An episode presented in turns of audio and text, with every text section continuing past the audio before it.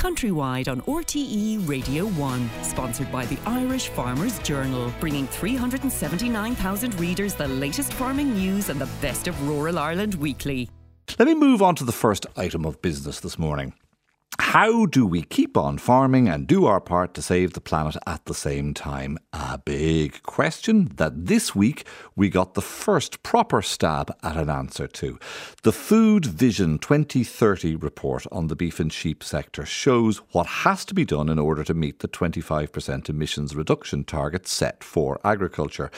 No more arguing about whether we do farming better and cleaner than anyone else or what might be achieved with technologies that are yet to be invented.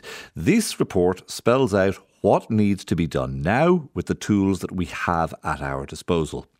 And if we don't manage to implement all that the report suggests, it goes on to show how many cows will have to be removed from the herd. So to get an idea of the scale of the challenge ahead, I went to one of our leading young suckler farmers, a man who is already far ahead of the posse in implementing much of what the Food Vision report says needs to be done. Right, six, six, six. Six, six, six, six, six. Ed Rowe farms two hundred mostly Hereford sucklers just outside Ross Gray, and he's pretty good at what he does.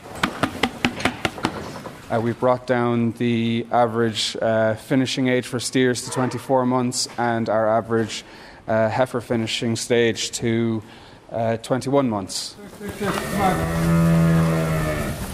That he is very good at what he does was confirmed on Tuesday when he won the F B D Young Drystock Farmer of the Year Award. So if anyone should be able to implement the carbon reduction strategies set out in the Food Vision report, it's going to be Ed Rowe. First thing is they want to reduce the slaughter age by two point seven months down to twenty-two, twenty-three months of age. How close are you to that? We're pretty much hitting that target right Already? now. Already? Okay. Animals sent to the factory at a younger age do less emitting over the course of their lives. If every beef farmer managed to do this, as much as eight hundred thousand tonnes of carbon could be saved. Ed has also managed to do the next thing on the Food Vision list. Reduce the age of calving so that there aren't cows hanging around belching methane while they wait to come into season. It took a lot of discipline uh, that uh, we weren't keeping on heifers that would be later calved. Okay. Uh, There's none of that, she's a nice cow, we'll give her till next season kind of thing. No, you have to be very strict on yourself that uh, it, it, to stay to the plan. Um, if you deviate at all, it's going to come back and, and bite you. If every farmer was as disciplined as Ed, there'd be another one hundred thousand tonnes of carbon saved. But then it all starts to get a lot more difficult. Measure four in the report is uh, fertiliser use, and they obviously want to see you using more protected urea. Is that something you've been able to do in these fields? Uh, no, not on these fields that are around us. Um, we're a high sulphur count. Uh, so it restricts us on the use of the protected urea. Over how much of the farm? Uh, three-fifths of the farm.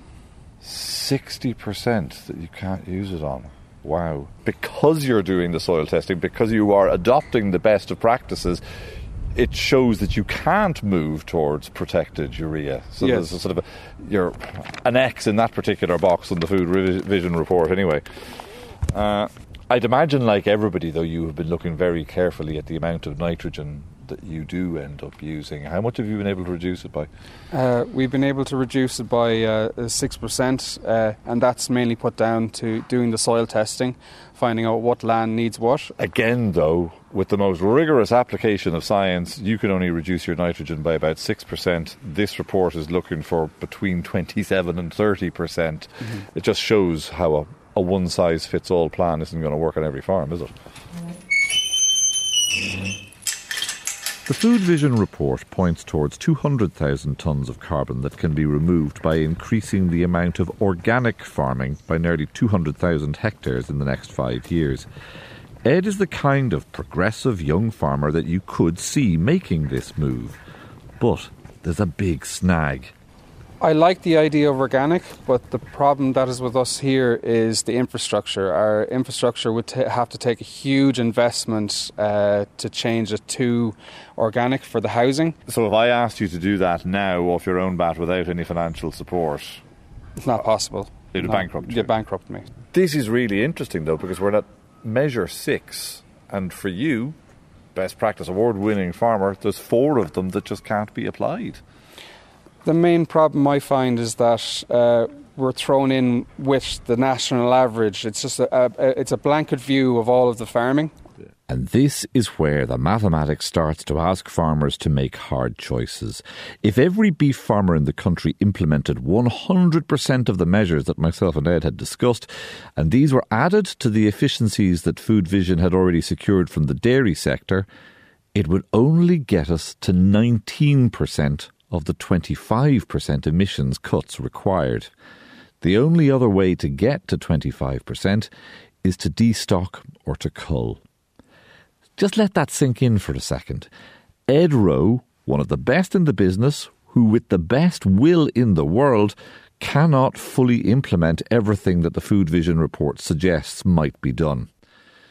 So how does he feel about reducing the size of his herd to make up this shortfall? I don't think so. We're a multi-generational farm, and we've been building the breeding, especially over the last couple of years, to produce a better animal. And I'm trying to provide a future in farming for my sons to come into it afterwards. So just as you have inherited, you are looking to pass something on as well, and getting out would screw up that business plan. Uh, yes, it was, uh, especially the amount of time and effort that's gone into breeding the animal that we have here on the farm now. It's a complicated old business, isn't it? There's no silver bullet here. Not really. But the twenty-five percent emissions cut figure is now enshrined in law. It has to be achieved one way or another. This reporter's back-of-an-envelope calculation suggests that if every beef farmer was to implement one hundred percent of the Food Vision report, which obviously isn't going to happen, we would still need to cull two hundred thousand animals. Ed is a young farmer. Destocking doesn't fit with his plans. What, though, of the farmers at a different stage of their careers? I went to Tullamore Mart on Thursday morning to see what some of the older hands thought about reducing their herds or getting out. Oh, Jesus.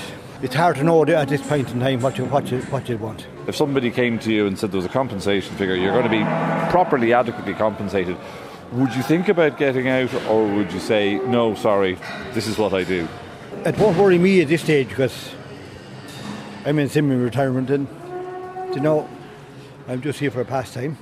Maybe it is people like you that they're interested in having that conversation with, saying, OK, if you're not doing this full-time, if you're not absolutely reliant on it, well, here here you go, a couple of thousand euro for each of those animals, uh, and can you just uh, leave the land to do its own thing? Thank you very much. I don't think that's a good proposition either. It's a shame to see land lying idle. What would it do to you to have to look at a field that's been abandoned? I'd be ashamed of it. There wasn't a whole lot of love for the idea of shutting up shop completely.